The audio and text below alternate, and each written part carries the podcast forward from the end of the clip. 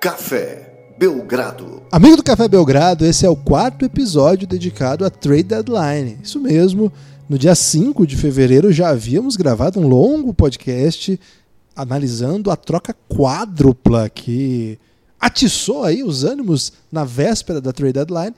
E agora, no dia 6, às 17 horas de Brasília, é, o prazo para troca da NBA na temporada 2019 e 2020 se encerrou com muita agitação. Já falamos, já fizemos dois podcasts analisando o que aconteceu. Desce aí no feed se você começou por esse. Pode começar por esse também, não tem problema não, aqui é liberdade. Mas já falamos da troca que levou DeAngelo Russell para o Minnesota Timberwolves. Já falamos da troca surpreendente, perigo. Cara, não tem palavras, vai ter que ouvir lá. Que levou André Drummond para o Cleveland Cavaliers. E agora vamos falar de dois times muito interessantes, com suas histórias muito particulares.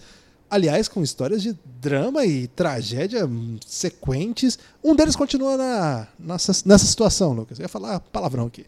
Um deles continua nessa situação. Outro deu uma reviravolta e hoje é uma potência da NBA. Sim, vamos falar de uma das últimas trocas aí nos segundos finais. Segundos finais não digo, mas na hora final aí, o New York Knicks e o Los Angeles Clippers Clippers se telefonaram e decidiram se encontrar, Lucas. E o Leonardo, o Eduardo sugeriu a lanchonete, mas a Mônica queria ver um filme do Godard. Teve isso, Guilherme, e tiveram que acabar chamando um amigo aí, né? Eduardo, Mônica e sei lá, um parente. Foi homenagem a Thor? para fechar a troca, porque o Wizards também acabou se metendo nessa troca, mas aqui a gente não vai analisar tanto uma troca por Marcos Morris, né? A gente tem a nossa honra, né, Guilherme, aqui no Café é. Belgrado. Isso. A gente tem que. O pessoal tá emocionado com o Marcos Morris, você tá sentindo isso? Mas a gente quer falar desses times, né? Quer falar especificamente de como o Clippers olha para o restante da temporada é, e como o Knicks olha para o restante do sei lá o que que eles têm para fazer na vida, não é mesmo? É, então, Nossa. o, o time do você colocou assim dois times, aí parecia que estava colocando em pé de igualdade, Guilherme. Aí eu tive, fiquei até receoso de querer me intrometer, mas permiti que você terminasse lá a sua deliberação. Mas a verdade é que não podia ter dois times em momentos mais diferentes hoje na NBA, né? Porque o Los Angeles Clippers ele entra nessa trade deadline como um, das, um dos melhores times, né? um dos times, pelo menos, se não o melhor time da temporada, provavelmente o mais temido time da temporada quando a gente fala em pós-temporada, que é a parte, o filé da, da temporada da NBA. É, e o Knicks é o time que a gente nem pensa quando fala em pós-temporada já há um bom tempo, né? É, você quer começar por quem, Guilherme? Pelo Knicks ou pelo Clippers? Vamos começar pelo Knicks, Lucas? Ok. É, é bom que se diga, né? Apesar de o Knicks merecer constantes palavras duras, às vezes duríssimas, às vezes até mais do que isso, até palavras de baixo calão, merece muitas vezes. Palavras vulgares. É, a verdade é que esse movimento isolado foi um belo negócio do New York Knicks, né? Talvez aí inspirado pelo fato do time não ter um GM, né? Ter demitido aí a galera. Não, é esse o segredo, Lucas. é tipo quando o, lá no The Office tem um momento que eles ficam sem um manager, né? E aí é a hora que o, o negócio começa a bombar, fica batendo recordes lá na grande série The Office. É, o problema é quem vem depois, né? O que, que vai acontecer depois disso, quem é que vai assumir e que tipo de movimento vai fazer na sequência. Esse fato, esse movimento isolado foi o que? O Knicks abriu mão de um jogador que eles assinaram por apenas um ano, Marcus Morris, e receberam uma escolha de primeira rodada. Não é das melhores escolhas, mas é uma escolha de primeira rodada do próximo draft. É, Mo Harkless. E basicamente isso, né? O movimento do New York Knicks foi esse. Teve, pelo jeito, foram várias formatações do negócio. Chegou a ser noticiado que o Mifindu Cabengel seria um dos envolvidos. Depois teria. Quem era o outro jovem, Guilherme, que estava no meio? O Terence Mann. Terence Mann, verdade. É, estaria na troca. No fim, Mo Harkless, uma escolha de primeira rodada pelos Marcos, pelo Marcus Morris. É isso que o Knicks recebe. E o Marcus Morris não é um jogador que deve, deveria estar ali no Knicks, né, para essa temporada, com essa garotada que o Knicks tem lá. Então, poxa vida, você se desfez de um jogador que, sinceramente, não não faz sentido para a franquia do New York Knicks nesse momento, ainda recebe uma escolha de primeira rodada. É muito curioso como funcionam as coisas, né? Como os salários é, influenciam demais na hora de se escolher um jogador dentro da NBA, porque a gente acabou de falar de uma troca onde o Andrew Drummond foi praticamente dispensado pelo Pistons, e agora a gente está falando de um jogador inferior que recebe um um belo pagamento por ele, né? Uma escolha de primeira, uma cobiçada escolha de primeira rodada pelo Marcus Morris. É um movimento do, é, do pro Clippers a gente vai já ver porque, mas pro Knicks adiciona coisa jovem para esse core, né? Infelizmente o Knicks não tem sabido ao longo desse milênio é, fazer as suas escolhas do draft e conseguir mantê-las depois de do período do contrato de rookie, né? Raramente o Knicks renova jogadores que draftou, o que mostra aí uma péssima mania de escolher jogadores errados no draft. Mas é o caminho que se tem na NBA, é o caminho que se tem é, mais, se não mais fácil, mas pelo menos assim, o caminho mais comum que se tem na NBA de reconstruir o seu time, né? De adquirir é, produtos, né? Assets, na verdade, valiosos, jovens, é, que eu posso usar para formar meu time, ou eu posso flipar, né? trocar depois por outra peça que faça mais sentido para minha timeline. De qualquer forma, o Knicks adiciona essa escolha de primeira rodada para um jogador que não estaria, não deveria estar no time após essa temporada, mas ainda assim, Guilherme, enquanto off-season barra free agency, ainda assim muito aquém do prometido, né? O Knicks entra no off-season com a ideia de pegar dois ou três grandes nomes para o seu time, é, não consegue nenhum, e esses jogadores que ele contrata pensando, não, são contratos aí excelentes, porque é de um ano mais um team option, né? Então na trade deadline eu vou fazer a festa, vou conseguir coisa boa. E aí, uma escolha de primeira rodada, por essa emoção toda criada, acho que não paga não, Guilherme. Não, não paga. É, o Ian Bagley, que é um cara que cobre bem o Knicks, assim, muito bem informado, é, sempre dá fundo de reportagem e tal. Ele trouxe mais assets nessa troca aí, Lucas, mas são uns assets meio pegadinha, né? Um é o direito do Isuf Sanon, que é um amador ah, não, cara. ucraniano que estava no draft de, 90, de 2008, 2018. 2018.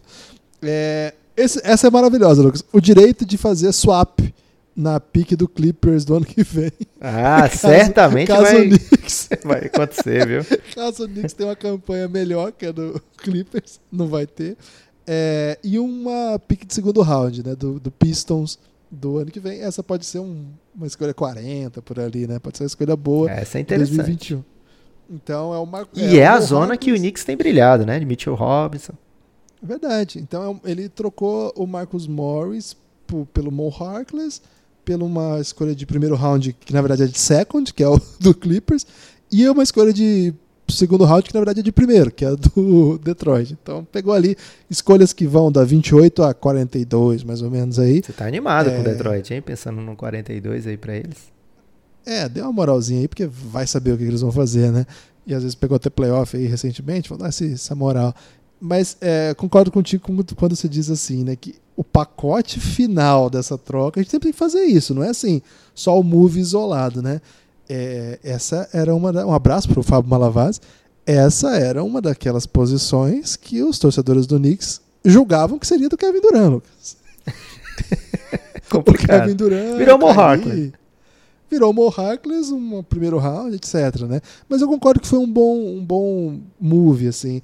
É legal dar um pouquinho de bastidor para a galera é, que o Hoje trouxe na, no programa especial que ele fez nessa última quarta-feira na ESPN, que ele relata uma história que eu achei saborosíssima, Lucas, que os o Dolan, o dono do Knicks, todo mundo detesta e torce e a torcida já grita para que ele venda o time urgentemente, que ninguém suporta mais o jeito que ele trabalha com o time, é, demitiu, a gente falou sobre isso também no podcast de ontem, rapidamente, demitiu ontem o seu front office na véspera da trade deadline. Lucas, que doideira você demitiu seu front office na véspera. Hoje eu estava até pensando, para quem será que eles ligavam para fazer essa negociação? Assim, para falar com quem?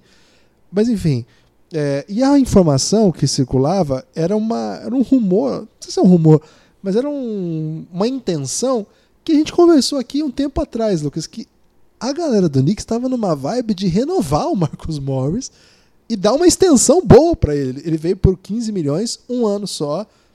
Todo mundo vai lembrar que ele quase acertou com o Spurs, acabou largando o Spurs para trás justamente para fechar com o Knicks, porque era uma grana maior, etc. Um ano, 15 milhões. O Knicks ficou animado, é, porque ele chegou lá, Lucas, ele falou: Eu sou o dono desse time aqui, eu sou o franchise player, eu vou passar a bola para ninguém, eu sou o cara que vai dominar tudo que acontece aqui no Knicks. Evidentemente que o Knicks está fazendo a pior campanha da sua história, uma das piores campanhas da história da franquia, porque o Marcus Morris não é franchise player de nada, um jogador mediano, competente em algumas, em algumas coisas, em outras nem tanto. É um dos destaques de um time horroroso. E, na verdade, ele é, o time não é horroroso apesar do Marcus Morris. Ele é horroroso também porque a sua estrela é o Marcus Morris. E a galera tava numa vibe de renovar, dar um contrato de 3, 4 anos. E o James Dolan, dono do Knicks, teria sido convencido pelos brothers, Lucas. Olha aí, pra que, pra que serve os amigos? Eu achava que ele não tinha amigo, porque várias vezes ele se submete ao ridículo, né? Provavelmente Mas... eles estavam tomando uma serpa lá, Guilherme. E aí ah, alguém deu, deu um, uma bela dica para ele. E aí, Lucas, olha só. O, os caras falaram pra ele, cara, isso aí é roubado. O, o, hoje diz que tem muita gente que dá palpite no Knicks, na orelha do, do James Dolan e falaram que isso aí estava errado e que o cara ele não ia trocar ninguém, ele ia ficar com todos esses contratos e ia mesmo, né? Não tinha nenhuma negociação aparente. O Knicks com vários contratos de um ano é, com team option, né? Poderia fazer renovar ou não, por exemplo, Bob Porte, Stage Gibson, o N.L. Então, todos esses caras aí e o Marcus Morris, o cara que tinha algum valor, tudo aí para ser trocado logo e o, a direção meio que pensando em renovar, sem minutagem para os jovens, né? Kevin Knox jogando pouco, Dennis Smith nem jogando. Então, cara, tudo que estava dando certo ruindo, né? Mitchell Robinson, que tinha feito um ano bem legal. O único jogador que eles apostaram com um contrato longo foi o Julius Randle, que até tá tendo uma temporada assim, às vezes joga bem, às vezes não. Aí os caras falaram, cara, isso aí você tem que fazer alguma coisa, não pode acontecer isso não. Então, teria essa demissão sido motivada por essa intenção em continuar com o Marcus Morris. O que significava que quem sequer, quem ficasse por lá, né, quem fosse o responsável, quem, sei lá quem foi, teria que trocar o Marcus Morris por alguma coisa. Então, nesse cenário ainda, ter saído com uma escolha de primeiro round e outras coisitas, cara, tá, ele tá valendo muito mais, por exemplo, do que o André Drummond que está sentado ali faz um ano e o GM fazendo o que quer, o planejamento que quiser. Então, acho que na tarde de hoje, o cara que atendeu o telefone lá, não sei quem é, pode ter sido até um brother aí do, do James Dolan, né? Pode, pode ter descoberto aí sua profissão. Ele falou: Ô Dolan, deixa eu ficar ali na sala só usando Wi-Fi. E aí fez esse belo negócio. Foi. Então, na real, assim, eu concordo contigo. Acho que a tarde de hoje o Knicks foi muito bem, né? O, o Clippers pagou caro, eu achei, porque uma escolha de primeiro round, ainda que seja uma escolha mais ou menos de primeiro round, cara, o que a gente vê de história de time que não quer dar a primeira escolha em alguém, muitas vezes jogadores bem interessantes, eles deram no Marcus Morris. Agora, Lucas, questão que eu te trago já mudando de história. O Knicks é essa confusão mesmo, de time que troca GM na véspera, e a gente fica feliz porque eles transformaram o Kevin Durant no Mo Harkless, ok? Só para assim, fechar aqui o Knicks, Guilherme. É, é. Um, um, um, efeito colateral, né, de perder o Marcos Morris, que eu acho que você já fez um belo preâmbulo para isso, e o nosso inteligente ouvinte já vai ter, faria essa, essa análise por ele mesmo, mas tenho que registrar isso em áudio, né? O Marcus Morris ele chuta 15 bolas por jogo, mas às vezes parece mais do que isso, né? Porque aqueles momentos decisivos ele quer dominar todas, né? Então, quando ele faz isso, ele tira a chance, por exemplo, do RJ Barrett ter esses momentos, né, de tentar levar o time à vitória. Ele jogando ali aqueles minutos todos, ele tá tirando o Kevin Knox de quadra, né? Então são jogadores que o Knicks escolheu recentemente na lottery, é, escolhas altas, né, que podem eventualmente se tornar jogadores promissores, né? O Mitchell Robinson também, você citou muito bem, um cara que, poxa vida, ele tem um, um dos melhores anos de novatos entre todos os novatos, né, numa classe maravilhosa. E aí nesse segundo ano, não parece estar tá evoluindo, né? Então por quê? Porque o Knicks encheu o time de veteranos que não levam o time para lugar nenhum também, né? Então É um time que está na rabeira do leste, né? Então, para que que eu dei esses contratos todos, né? Se não foi para ser competitivo, porque claramente eu não sou. Qual o sentido de eu tirar os minutos desses meninos, né? Então, essa troca vai corrigir um pouquinho disso, né? E eu sinto que você já estava fazendo o gancho, Guilherme, para a gente falar do Clippers agora. E aí a gente tem que analisar o que, que o Clippers vê no Marcus Morris. Né? A gente não está falando aqui elogios do Marcus Morris e ele foi um dos caras mais cobiçados dessa trade deadline. Né? É, o que, que tem de tão bom no Marcus Morris? Primeiro, o contrato dele, como você falou, apenas de um ano. Né? Então acabou essa temporada não preciso mais ter o Marcus Morris no meu time, né? Eu posso não ter, eu posso dar um tchau para ele, né? É, mas se eu quiser ter, eu ainda posso negociar com ele para ele, ele ficar no time. O que, que ele tem mais do que isso? 19,6, praticamente 20 pontos por jogo, com uma eficiência de field goal ali de 53% e ponto 3, é um cálculo que se faz baseado nos arremessos de lance livre, nos arremessos de 2 pontos e de 3 pontos. E por que, que o dele é bom? Porque ele está chutando praticamente 44% das bolas de três pontos no volume muito alto. Seis bolas de três pontos por jogo, acertando 44%. Cara, isso é num time grande, um time que está disputando lá em cima, faria uma diferença gigante, né? Então, os times que estavam de olho no Marcus Morris tinham motivo para estar tá de olho, né? Ele está jogando ele está acertando num volume muito alto uma bola que os grandes, os grandes times dessa temporada vão ter para os seus role players, né? Essa bola de três pontos chutada num, ponto, num cantinho lá ou, ou, no corner são as bolas que o Kawhi cria, as bolas que o LeBron James cria, que o Paul George cria, que o Anthony Davis cria pelos espaços que eles eles ocupam, né? Então as defesas têm que fechar nesses caras e aí o Marcus Morris jogando como um spot-up shooter nesses times tem muito valor por isso, né? Agora, o, o que, onde é que aparece o ruim dele? Né? Ele está chutando 44% de 3 pontos, está chutando 44% de 2 pontos também, né? Então ele não tem muita... É, é muitas vezes que quando você está assistindo um jogo do Marcus Morris, você sente isso, né? Que ele poxa vida, ele tem que ter um pouco mais de parcimônia, tem que ter um pouco mais de juízo, né? As opções que ele toma nem sempre são as mais adequadas, né? Então, é, 44% das bolas de dois pontos não é um bom arremesso, né? não é um, um número interessante para um, um, jogador, principalmente de alto volume. É, então, Marcos Morris tem essa, essas dificuldades, às vezes, de leitura de jogo. Vamos ver num time muito mais organizado como o Clippers, onde o papel dele vai ser muito menor, se ele vai conseguir fazer esse tipo de coisa. Você falou, o Clippers pagou caro, mas aparentemente era o tinha que pagar caro, né? Porque um dos objetivos do Clippers era trazer o Marcus Morris, trazer alguém que vai melhorar o meu time ainda mais nessa trade deadline. E outro objetivo, digamos, velado é não deixar esses caras chegarem no Lakers. É, tem isso. Lucas, antes de entrar no Clippers, eu preciso dar um recado da Guia TV. Já entrou no Clippers? É, mas antes de eu é, a minha entrada triunfal aí para analisar o Clippers. Ah, ok. Triunfal, um pouco demais, né? A Gigo TV, Lucas, que é uma parceira também do Café Belgrado, antiga, tá com um novo pacote de esportes, hein? Tá Tem isso, dessa? é? Tem isso. Você trouxe da Europa esse pacote? não, não fui eu, não. É, a, o novo pacote de esportes, Lucas, tem a ESPN e tem também o esporte interativo. Então entra lá na Gigo TV, gigo.tv. Você tá de zoeira? Esporte interativo é. voltou a existir? Passar a Champions League lá, né? Então, o pessoal que gosta de futebol aí, bom ficar ah. atento aí, porque tem ESPN e o esporte interativo. Então, entra lá, gigo.tv. Você pode fazer o teste sete dias grátis. Pode tirar todas as dúvidas lá no Instagram da Gigo ou no Twitter. Vale a pena. Muita gente lá do, café, do Gianni já mandou mensagem que assinou, gostou, fez os testes. Tem o pacote básico, tem, por exemplo, a Band, que passa NBA no HD, muito legal.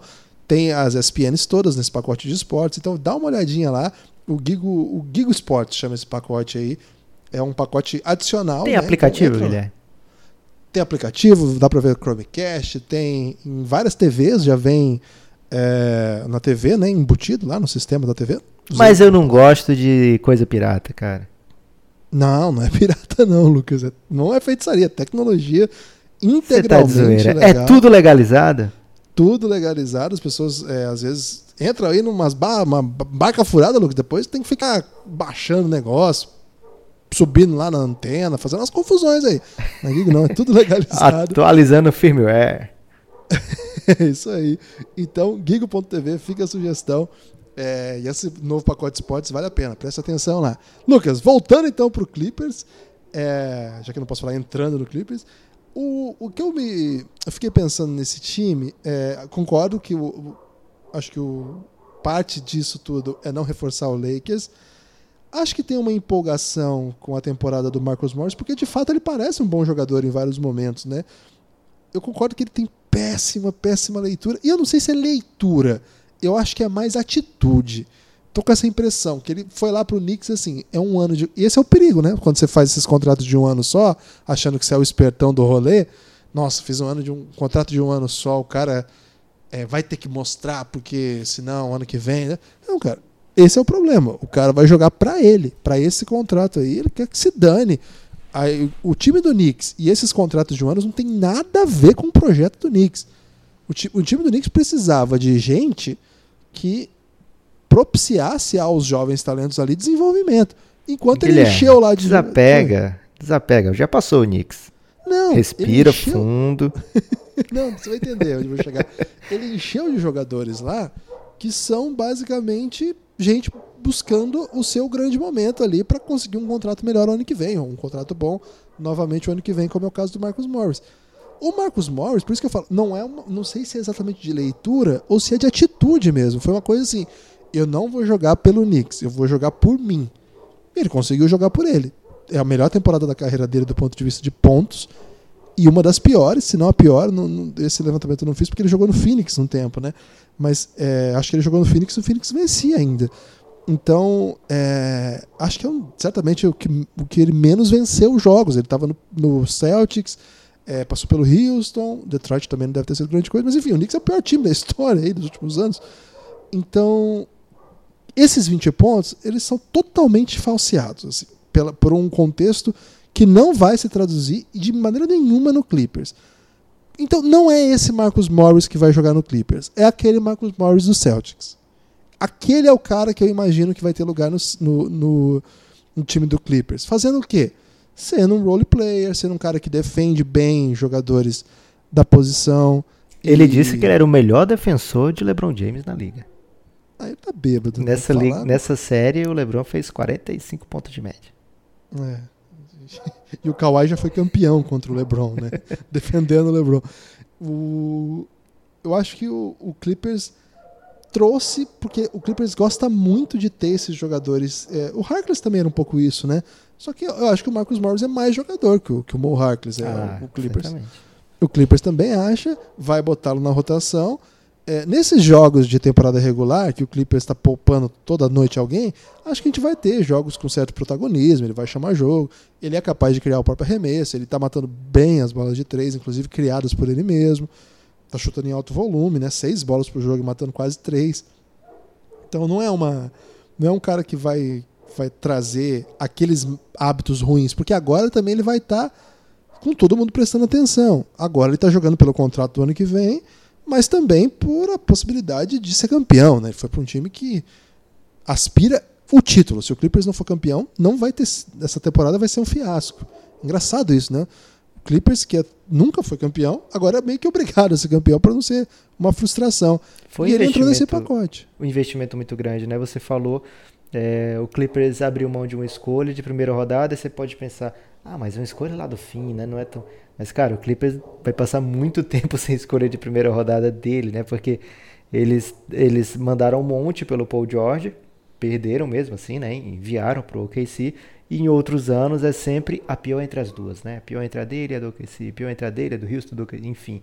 É, o negócio que o Clippers não tem muitas escolhas de primeira rodada nos próximos anos, né? E se é, fosse permitido na NBA você trocar de anos seguidos, o Clippers teria mandado todas lá, porque o OKC ia pedir todas. A sorte é que tem essa regra que a cada dois anos você tem que ter uma das escolhas no, no, seu, plan, no seu hall de assets, né? É, então por isso que tem esses pick swaps nos outros anos. Agora, não dá pra olhar para esse time do Clippers e não salivar, né, Guilherme? Olha o tanto de cara que eles podem botar em crunch time, né? Kawhi, Paul George, todo mundo lembra, né? A duplinha Low Williams e Montrezl Harrell, poxa. É, a gente vê o time que já tem um cara que foi novato ano que vem e foi titular numa série duríssima, né? Contra o melhor time da história, pelo menos dos últimos sei lá quantos anos, do Golden State Warriors, Landry Shamet. Tem o Patrick Beverley, né? Que a gente já viu e já, já acompanha há bastante tempo, sabe do que ele é capaz. Michael Green, mais um belo jogador que você pode contar no crunch time. E agora Marcus Morris, né? Então são pelo menos é, oito jogadores que o Clippers tem que você bota sem criar mismatches assim muito óbvios para o adversário, né? Lógico que quando o Low Williams estiver em quadra, pode ser que o time adversário tente agredir o Low Williams na defesa, né? Mas não, não, tem muita coisa além disso, né? Porque Kawhi e Paul George, além de serem excelentes jogadores ofensivamente, são dois dos, sei lá, cinco melhores defensores da posição da liga, provavelmente. Montrezl Harrell, um jogador de muita energia, é, Leandro Schemmett também é um cara que pode ser virar um alvo na defesa, mas poxa vida, tem muita gente ali para cobrir, né? É, então, um time super atlético, capaz de trocar a defesa com todo mundo. Talvez falte aquilo que o Lakers tem, né? O Lakers tem o Anthony Davis, que ele é um dos melhores e é muito alto, né? O Clippers não tem alguém dessa estatura física, mas dá para colocar vários tipos de lineups que amenizem isso. Inclusive o Clippers não perdeu ainda para o Lakers, né? É, nessa temporada tem essa edge ainda, ainda é, emotiva, digamos assim, né? emocional. Então o Clippers sai dessa trade deadline fortalecido. Ele trocou ainda, como a gente falou, né? Terrence Mann e o Jerome Robinson. Além disso, uma troca que foi a primeira que saiu hoje, que foi só por isso que as pessoas lembram ainda, que foi Derek Walton, mandaram para o Atlanta Hawks, pagando dinheiro para o Atlanta Hawks receber o Derek Walton, simplesmente para criar mais espaço. Né? Eles pegam as Isaiah Thomas na troca, mas já dispensa. Então o Clippers tem espaço. Agora é o buyout market. Né? É, os jogadores que forem dispensados, já tem alguns dispensados, é, mas jogadores que forem continuar sendo dispensados, os mais interessantes certamente receberão a ligação do Los Angeles Clippers. É um time que ainda tem caixa, Guilherme. Ainda tem espaço para adicionar gente aí nesse elenco, que já é um elenco muito, muito, muito qualificado. Por isso, inclusive, dispensaram a Isaiah Thomas, que a galera ficou muito feliz aí a hora que o Isaiah Thomas fechou no fez parte dessa troca aí, mas na real foi para dispensar mesmo, né? Foi para para conseguir encaixar aí, o Wizards achou por bem dar o Isaiah Thomas no rolo. Fica à disposição se algum time quiser dar mais uma chance para ele. É, infelizmente, o Isaiah não, é, não tem sido mais o mesmo jogador desde a lesão, jogando pelo Celtics no limite, num playoff muito dramático, até por problemas pessoais que ele passou. É, a gente sempre torce para o Isaiah Thomas, mas ainda não rolou, né? Não rolou é, no, no Wizards, não rolou no Nuggets, não rolou no próprio Clippers, né? No Lakers, no Cavs. No, no Lakers. No Clippers, no Clippers ele foi? não. Não, é Lakers. Lakers, Cavs, isso. Então, quem sabe, né, algum lugar novo aí, ele encontra alguma outra possibilidade de jogar. É, Lucas, é, tem muitas, assim, hoje teve muita negociação, teve até Bruno Caboclo, Lucas, para abastecer a imprensa nacional. Vai ter episódio só sobre o Bruno Caboclo? Não vai ter, Lucas. Talvez tenha lá em algum lugar, né? Mas aqui não. Mas olha só, aqui no feed aberto a gente encerrou a nossa cobertura da deadline, pelo menos desse, dessas trocas mais quentes que aconteceram nos últimos dias. Evidentemente que nos próximos podcasts abertos nós vamos falar muito sobre os últimos, as últimas movimentações do mercado, inclusive a deadline que acabou de se encerrar. Não encerra-se ainda as, as movimentações não se encerram ainda, porque como o Lucas disse, os jogadores de buyout que foram dispensados, ou que estão sem time, por exemplo, Darren Collison não tem time é, eles podem ainda ser, é, podem ainda integrar, integrar equipes ao longo dessas próximas semanas. Mas agora troca, troca, troca assim, de jogador por, por outro jogador de duas equipes da NBA não tem mais. Agora a gente vai, o Sixers vai assim mesmo, o Bucks vai assim mesmo, o Raptors vai assim mesmo. O Sixers o OKC, fez troca, Guilherme. É, mas vai assim, eu digo, sem os seus principais ali. O Sixers deu uma incorporadinha legal aí, né? É, o OKC, que era um grande assunto, também vai como ficou, um assunto legal. Nós vamos tratar de tudo isso aqui, Lucas. Mas onde, Lucas? No conteúdo exclusivo para apoiadores. A gente deu aí três episódios sobre essa cobertura. Quatro. É, quatro episódios, caramba. Mesmo assim, ainda tem muito, muito assunto para ser falado. Tem, por exemplo, a troca do Miami Heat, do Justice Winslow. Tem troca do Bruno Caboclo. Tem várias troquinhas aí que vão ser debatidas no Café Belgrado ainda extensamente. Mas a gente tem que dar também, Guilherme, o mimo, né? O agrado para aqueles que ajudam esse projeto a ser mantido. É, seria demais aí se, se desse para fazer tudo aberto, mas a gente não é uma grande corporação ainda, Guilherme. É, ainda estamos começando e para isso a gente precisa muito, muito da ajuda dos apoiadores.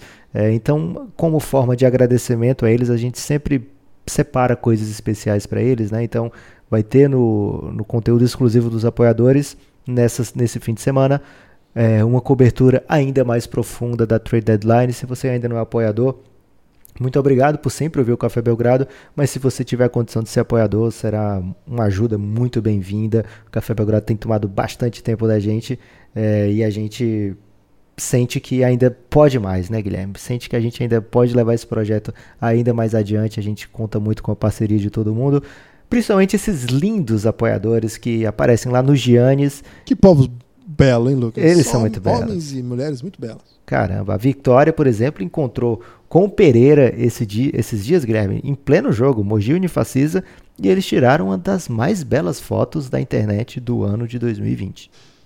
Cara, o, o, o, povo do Belgradão ele tem uma beleza assim que é incrível, né? Interior e exterior, não é? Principalmente interior, Guilherme, em muitos casos aí, porque. E o Dave?